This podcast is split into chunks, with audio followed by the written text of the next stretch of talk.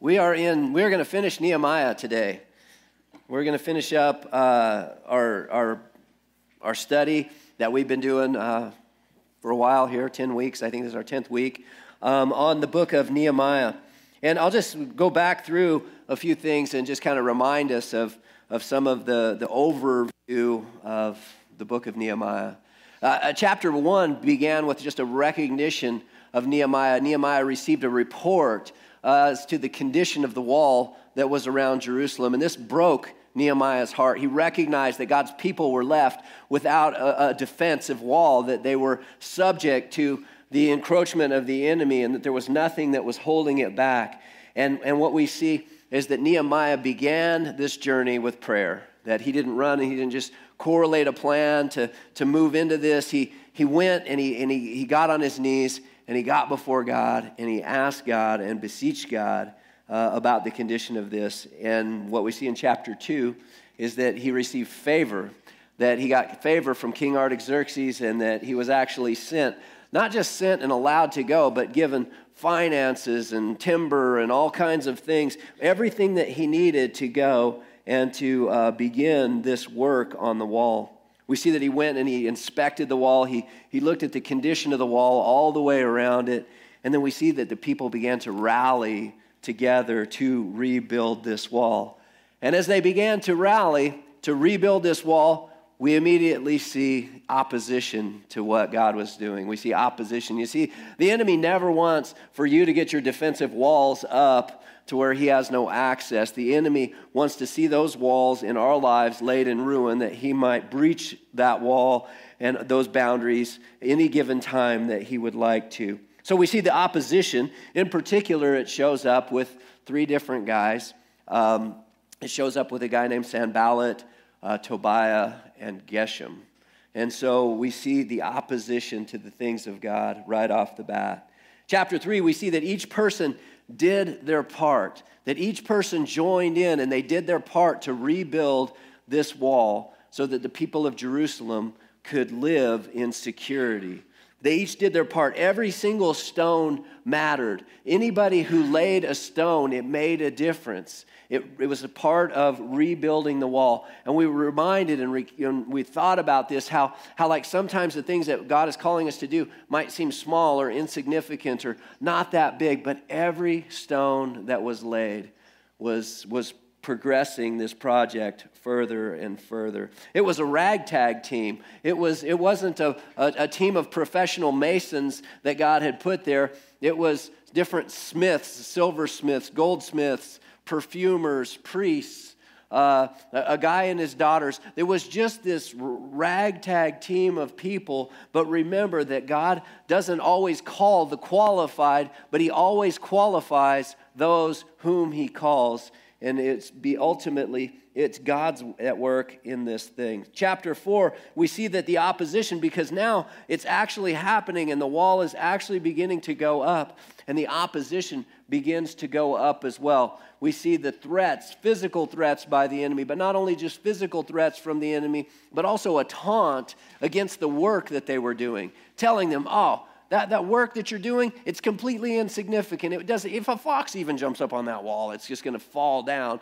Really, what you're doing has no value, it has no worth. And this is the voice of the enemy, and we need to learn to recognize it as God's people that when we begin to do the things that God is calling us into, the, the, the enemy is going to show up. And what do you, who do you think you are? And what do you think you're doing? And that's going to make absolutely no difference. Or what you're doing is, you know, who do you think you are? It's always this attack, the threats, the taunts. But you see, the people, they had a mind to build, and they kept their, their focus on what was in front of them. They were guarding one another as they were building. They'd have one building and one sitting in guard. And we have to remember, too, that in this uh, whole battle that we're in, that it's important to be in prayer for our brothers and sisters, that as they're building or they're working, we need to also be in prayer and we need to have those, those prayer warriors are absolutely key in the midst of this. It says that the builders had a trowel in one hand and a sword in the other hand. And we remember and we talked about the importance as God's church that, that we can't ever drop one or the other. You see, if we drop the trowel, then we cease to build, and Jesus is building his church. We must be builders. We have to constantly be reminded that we are to be not just stagnant, not just sitting, not a holy huddle that gathers in here, but that we are to be building.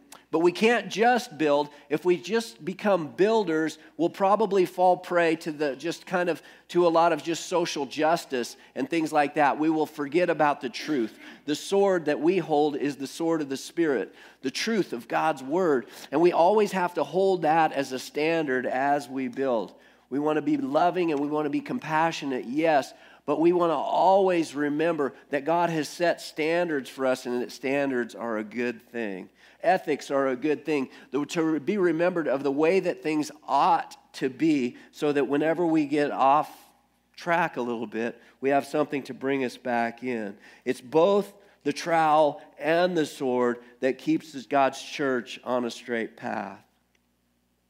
Chapter 5, we saw that those were that the people who were building the wall, they had left their fields, they'd left their means of making a living. And naturally, as people are, there were those who then saw opportunity for financial gain. And they began to make loans or loan money to them at, at outrageous interest rates. And the people that were building the wall and doing the work were finding themselves losing their land and losing their children and stuff to, to have to pay different debts and having to put people into servitude to pay these debts off. And Nehemiah just came in and said, Look, this is, this is wrong. This is unjust. We, we can't operate like this. And it was interesting because we saw that those people actually repented and they recanted on those, those, uh, those, those loans and, and they, they forgave all of those loans. And, and we saw Nehemiah lead by example that even though he had a right to a governance. He was the governor there, and he had a right to uh, the governance portion. Uh, he didn't take that because he wanted to lead by example. Even though he had 150 people that says that were eating at his table, he chose not to, to just take all that he could get all the whole way. And he led by example in saying, look, we need to sacrificially become a part of building this wall. We need to all do our part in this. We see then in chapter 6 that the, the, the wall basically is, is going up and, it, and it's, it's almost near to completion. Now, it's really interesting because now what the enemy does is he calls Nehemiah and those guys out. He, he, he can't now breach the wall and get into them quite so easy. So, what does he do? He tries to call them to outside of the walls, to calls them to outside of the protection of these walls, and says, Why don't you come and meet me out here? Sanballat and, and uh, Tobiah, why don't you come out here and let's meet? And, and Nehemiah knew and understood they're, they're only going to try to kill me out there. I'm not going out there. And so he just said, Look, I don't have time for that, right? I'm here. I got stuff going. I don't have time to go out there and meet with you. I'm doing a work right here. And we're reminded that the enemy is going to try to pull us outside of the work that God has for you. He's going to try to pull you outside of that. He's going to try to distract you with different things. He's going to try to pull you into different arguments or different things that, that of, of uh, division or whatever that looks like. He's always going to try to pull us outside of the work. And, the, and the, the main thing here is just to continue to press into the work that God has laid before us. Chapter 7, we see that the wall basically is complete. It's taken everyone to get that, and we see the lists of the faithful there. Um, we were talking the other day, and Phil was just mentioning about that those lists. You know, sometimes we wonder, well, why are those lists in the Bible like that? Why did they do that? Why do they list all these people? It's just, you know, we don't want to really, you know, we don't want to listen to try read those names, right? And, and, so, well, except Sharon. Sharon does. So we're gonna anyway. Um, why do they do that? It's because it's a historical document, is why. It's because the Bible is real history, that this is real history written down. This isn't just stories, this isn't just, you know, just uh, ideals or just parables, or, or it's, it's history. And so they recorded, and we also remember that men may forget, but God does not forget. God uh, is the one who is who, uh, responsible in those lists. And we see that the list of the faithful are, are, are, put into place, and we see that the enemy is basically silent from here on and, uh, until we'll, we'll talk about it. But, but there's a silence now from the enemy. Why? Because the defensive walls are up. We talked about this. This is so important. You know, it, the, the standards that God has set for us, the, the standards and the things that God has given us through his, uh, his Word are not to just encumber us, they're not to frustrate us.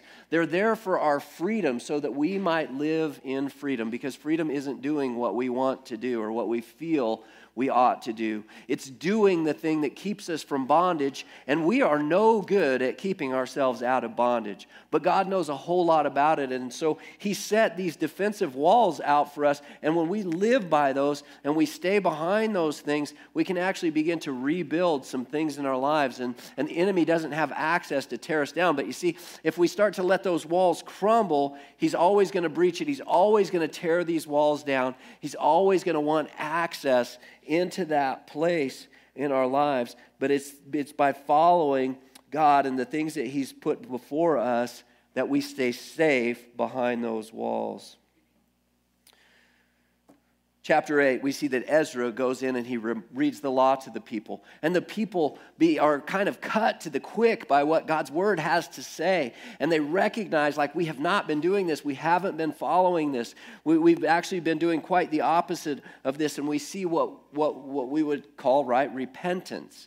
And remember, again, repentance is one of those Christianese words that we generally goes along with screaming at people and spitting and yelling and slapping Bibles and yelling sinner and stuff like that. But repentance means simply to turn. It means we were going this direction and we are going to repent. It means we're going to turn around and we're going to go back that other direction. And so we see that the people of God, the people of Israel, make a decision to repent or to turn around and to go back to the things of God, that they're going to make a commitment again to begin to follow God and follow close after the things of God.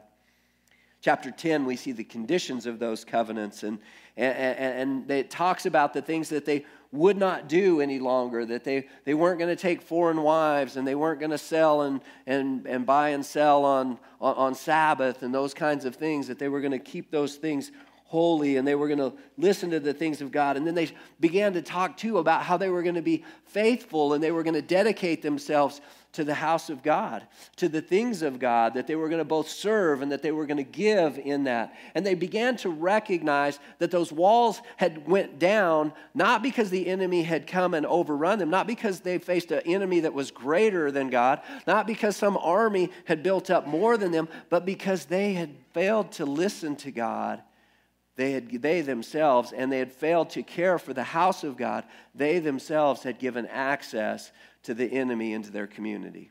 And I would just hold that this is a very important lesson for the church that, that the church, as we stand as a, as a light in the midst of our community, that we are meant to make a difference here, that what we're doing is important and it does make a difference. It, it, it's, the church that, that stands sometimes in. Uh, uh, it's the church that is meant to continually be reminding the world around us the things that God has said and the direction that He's called us to go. And when the church fails to do that and the church just begins to assimilate and looks no different than the community, then the community out there begins to wonder, why would I want to be a part of what you're doing? Because it doesn't seem to really be working for you.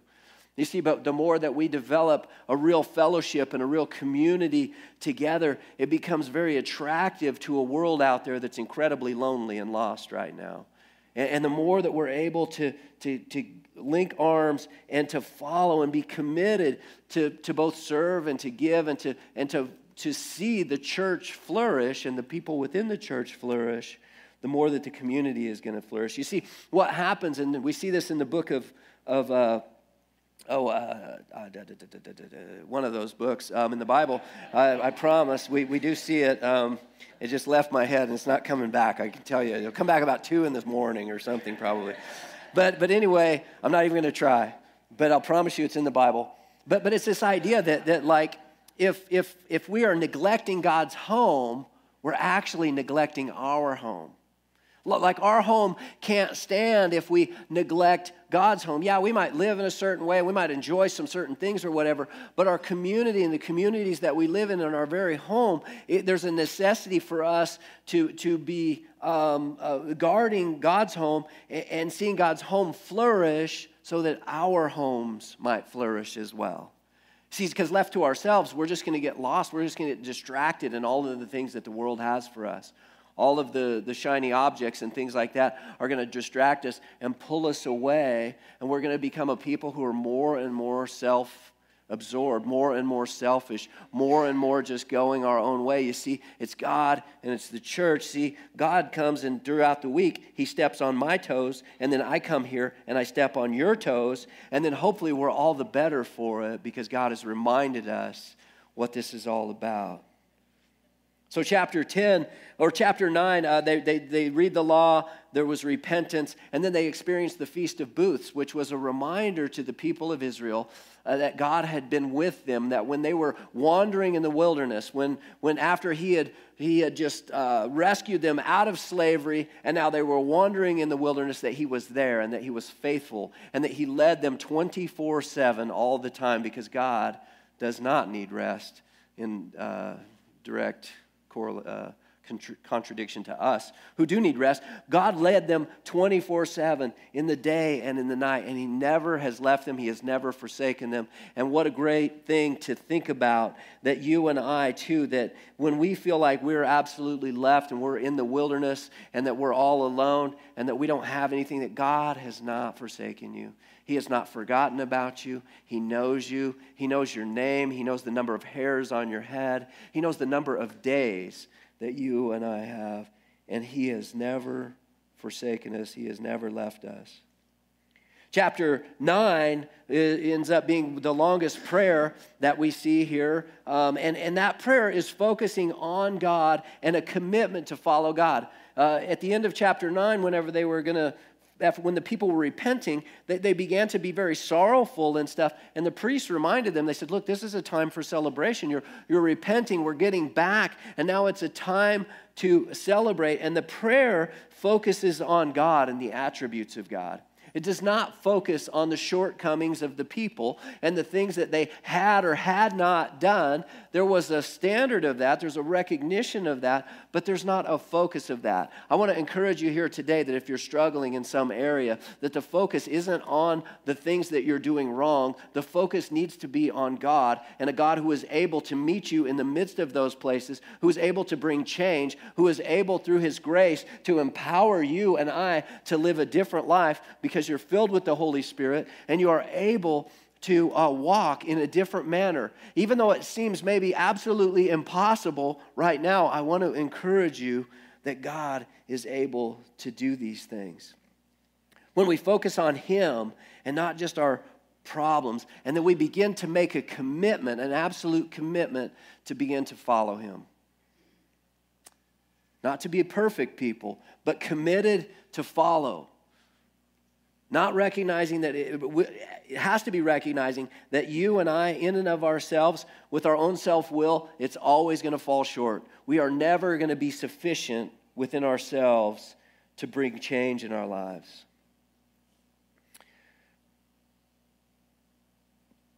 Chapter 11, um, chapter 10 laid out the conditions of the covenant that the people were going to follow, their promise to God of, of what they were going to do. And they made a promise to, we will not neglect the house of God.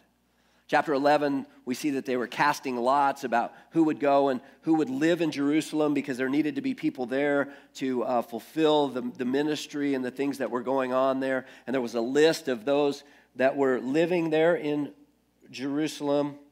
And now we enter into chapter 12. So, here we go. Chapter 12, Nehemiah. Chapter 12 begins with a long list of all of the Levites and, and the priests that were involved in all of this. And I'm not going to read the list, uh, Sharon. Um, I'm going to let you guys read it.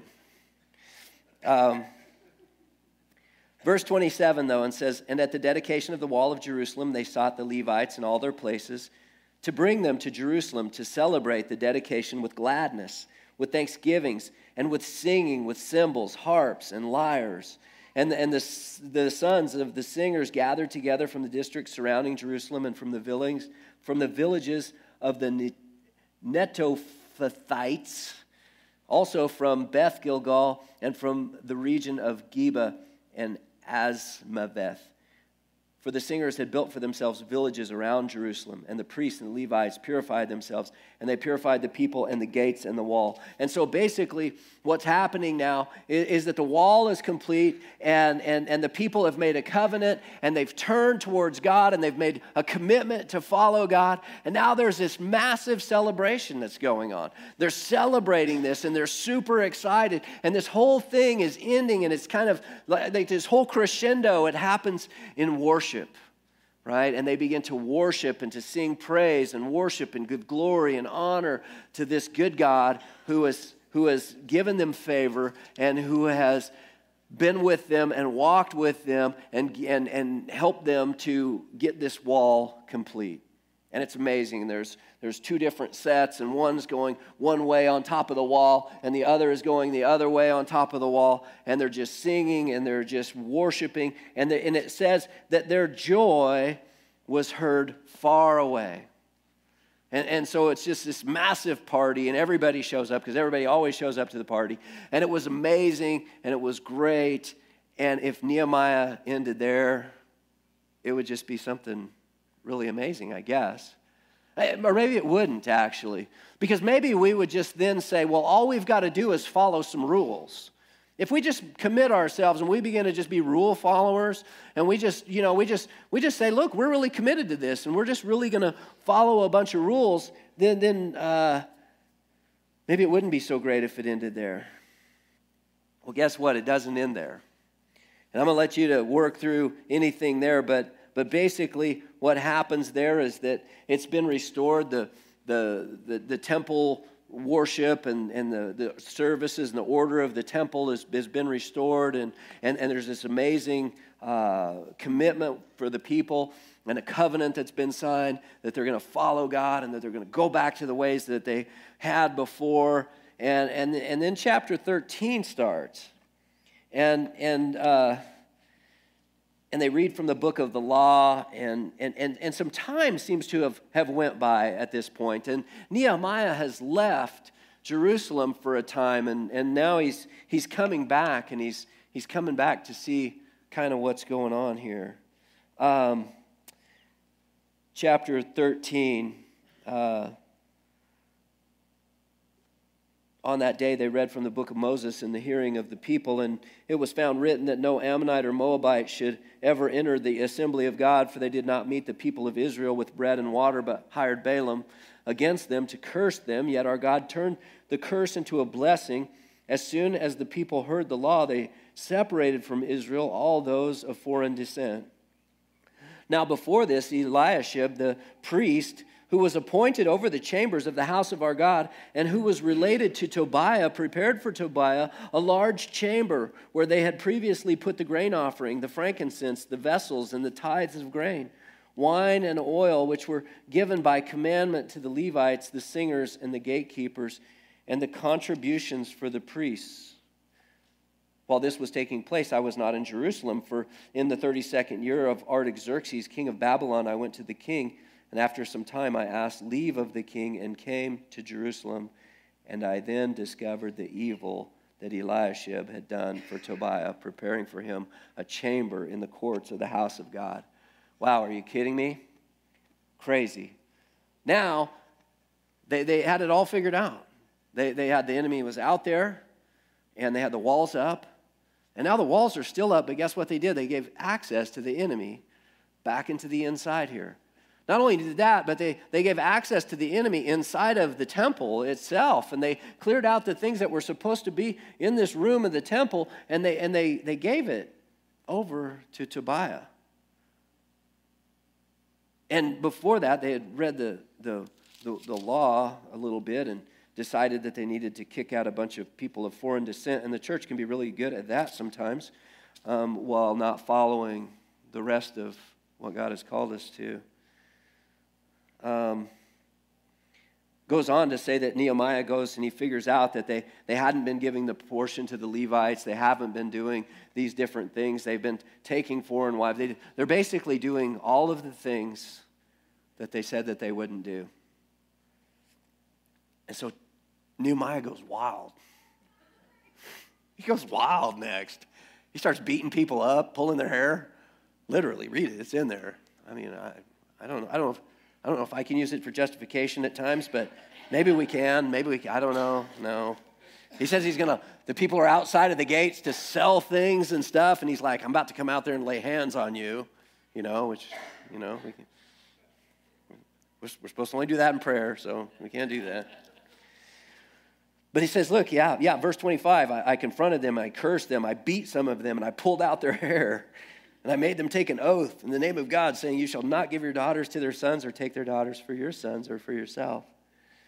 And, and, and it just goes on. And, and, and what we see is that then basically it's like Nehemiah by force now forces everybody to back in line and, and start to do the things that they did before and he says that at the end here, verse 30, thus I cleanse them from everything foreign, and I established the duties of the priests and the Levites, each in his work, and I provided for the wood offering at appointed times and for the first fruits. Remember me, O God, for my good. And that's it. And it ends right there. It's a really strange ending, really. It's like Nehemiah just kind of says, Well, it was all a mess again. I, I, I threw it all back together and I did the best I can. Remember me. I did the best I could. What an interesting way to end that. And I wonder sometimes do we ever really get it right? When we look at the Bible and we, we look at this, and, and sometimes what, you know, we, use this for a lot of judgmental kind of stuff and whatnot, but, but do we ever see anybody in here really other than Jesus get it right? And I think that's the whole point. We see the people of Israel in the wilderness as they wander around and grumble, and God has again just, just, just given them a way through the Red Seas, parted the oceans for them, and they walked on dry ground through. And it's no time that they just start making golden calves for themselves and doing their own thing and being disobedient, and they, they, they even want to go back. They want to go back to what they had, they want to go back to their bondage. We see Abraham, Abraham, who is called and God's guy to, to, to begin this whole thing, and God reveals him to himself, this, this guy of Abraham. But Abraham, you know, he, God told him, Leave your family behind, but he didn't. He took Lot with him and ended up costing him a lot of consequences and different things. And because of his own fear and his own lack of trust, he, he, he asked his wife to, to, uh, to say that she was his sister. And uh, the Egyptians just took her off and took her into the harem of Pharaoh. And then they started giving him donkeys and goats and sheep, and he's prospering. And he's doing absolutely nothing about it. Finally, God has to end it. And then guess what? He does it again. Abraham, this guy who's called a father of faith, Jacob, the usurper, right? Who wrestles with God, who, who, who steals the blessing from his father. He becomes the, the, the very first one, the, the one who becomes Israel, the one who, the, the nation of Israel. He, he begins that whole thing. We see Peter who, who denies Jesus three times. We see Peter and Paul, and we see those guys and we see their, their, their, uh, their struggles.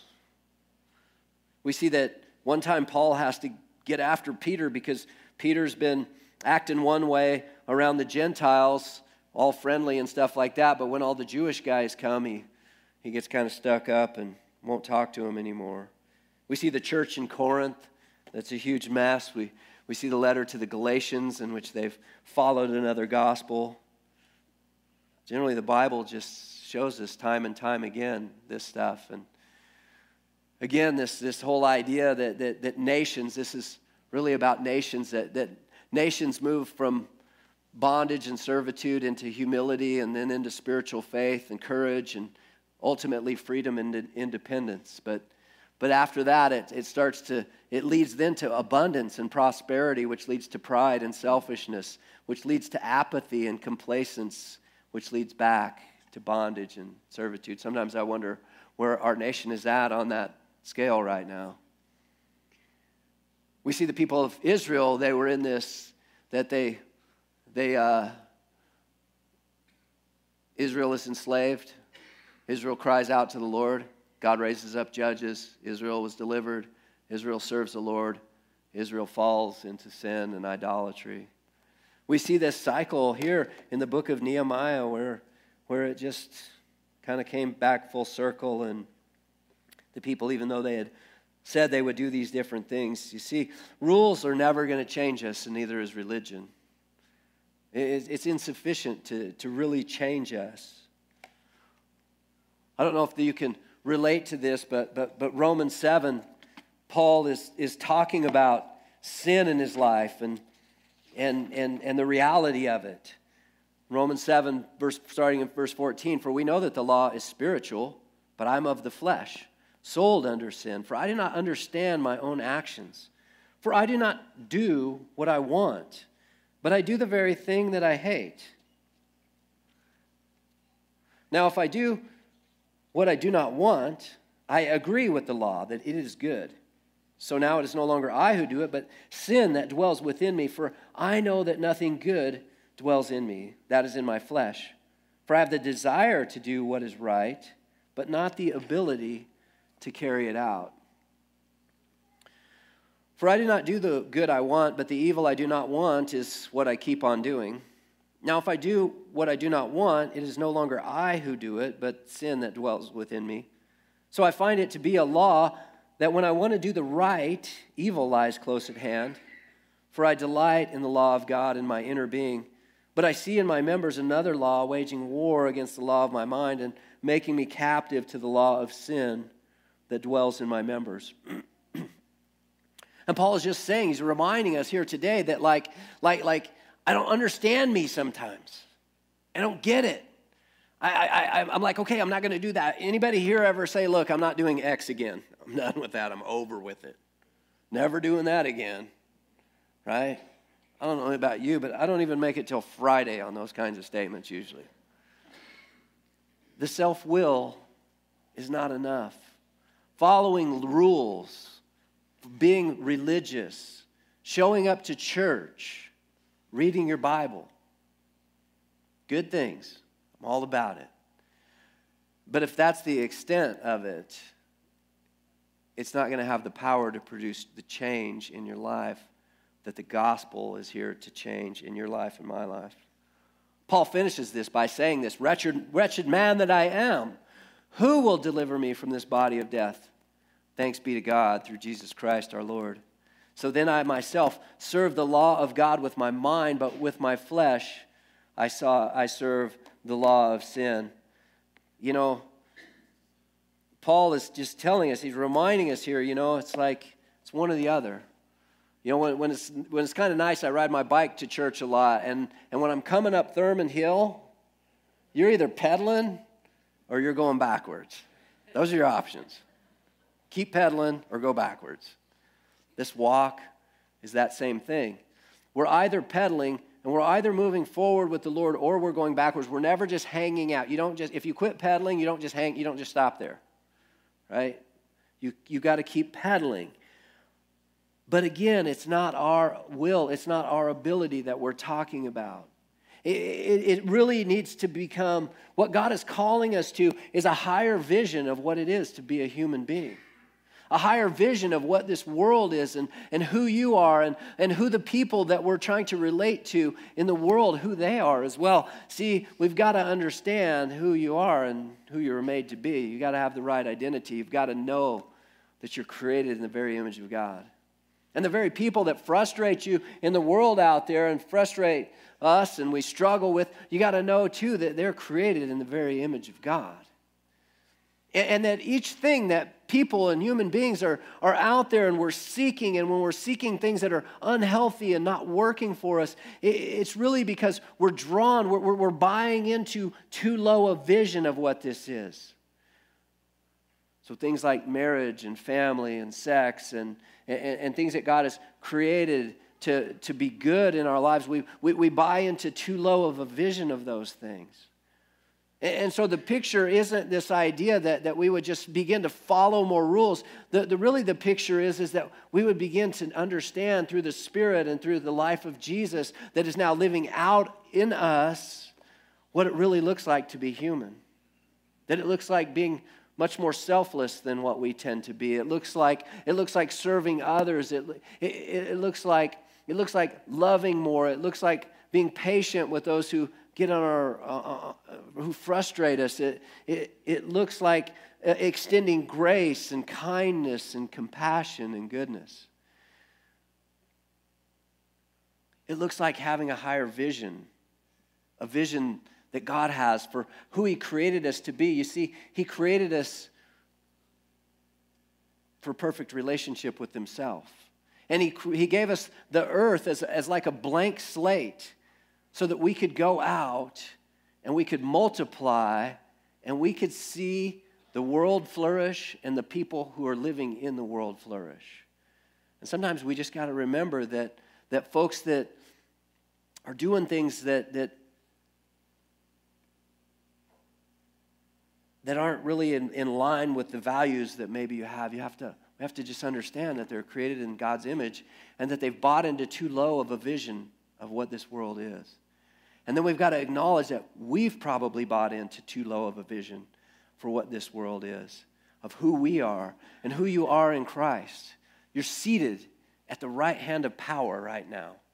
That the Holy Spirit indwells you if you're in Christ. And if you're not in Christ, that to understand that the God of the universe came and, and he, he burst through into time, space, and history so that he could live a perfect life that could be substituted for yours, so that your sin could be forgiven, so that you could be forgiven and indwelt by this Spirit, so that we could even begin to understand what this higher vision really looks like. Because before, before, we're, before we have the Spirit of God, we, can't even get it. We can't understand it. There, there's nothing but a low vision of the world prior to the Holy Spirit.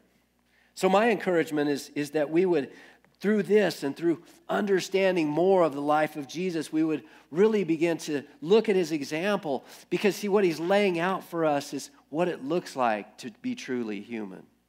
What does it look like to really walk and to be his hands and feet? He hasn't left us apart from instruction or guidance or help. We have the teacher, we have the counselor. These are all attributes of the Holy Spirit. He's the teacher, He's a guide, He's a counselor. And He stands ready to heal us, to restore us, and to set each one of us here into the ministry that He has uniquely for us. And, and that isn't necessarily just waiting for the big aha moment where oh, here it is, this big major ministry that falls in your middle. It's, it's in the little things. It's in the everyday. It's when we leave here. It's when we go to work. It's when we go to Walmart. It's when we go to school. Remembering that you're created in the image of God and that there's a higher calling than what we tend to live for. Lord, we just thank you. We thank you that you haven't left us with a low calling. You, you've given us a high identity, you've given us a high value, a high worth, and you've called us, Lord, to, to, to remember that all of those around are image bearers of who you are. Lord, give us a higher vision for all of these things, Lord. Give us a higher vision and help us to understand that, that the things of this world, that they're, they're meaningful. They're, they're not just random.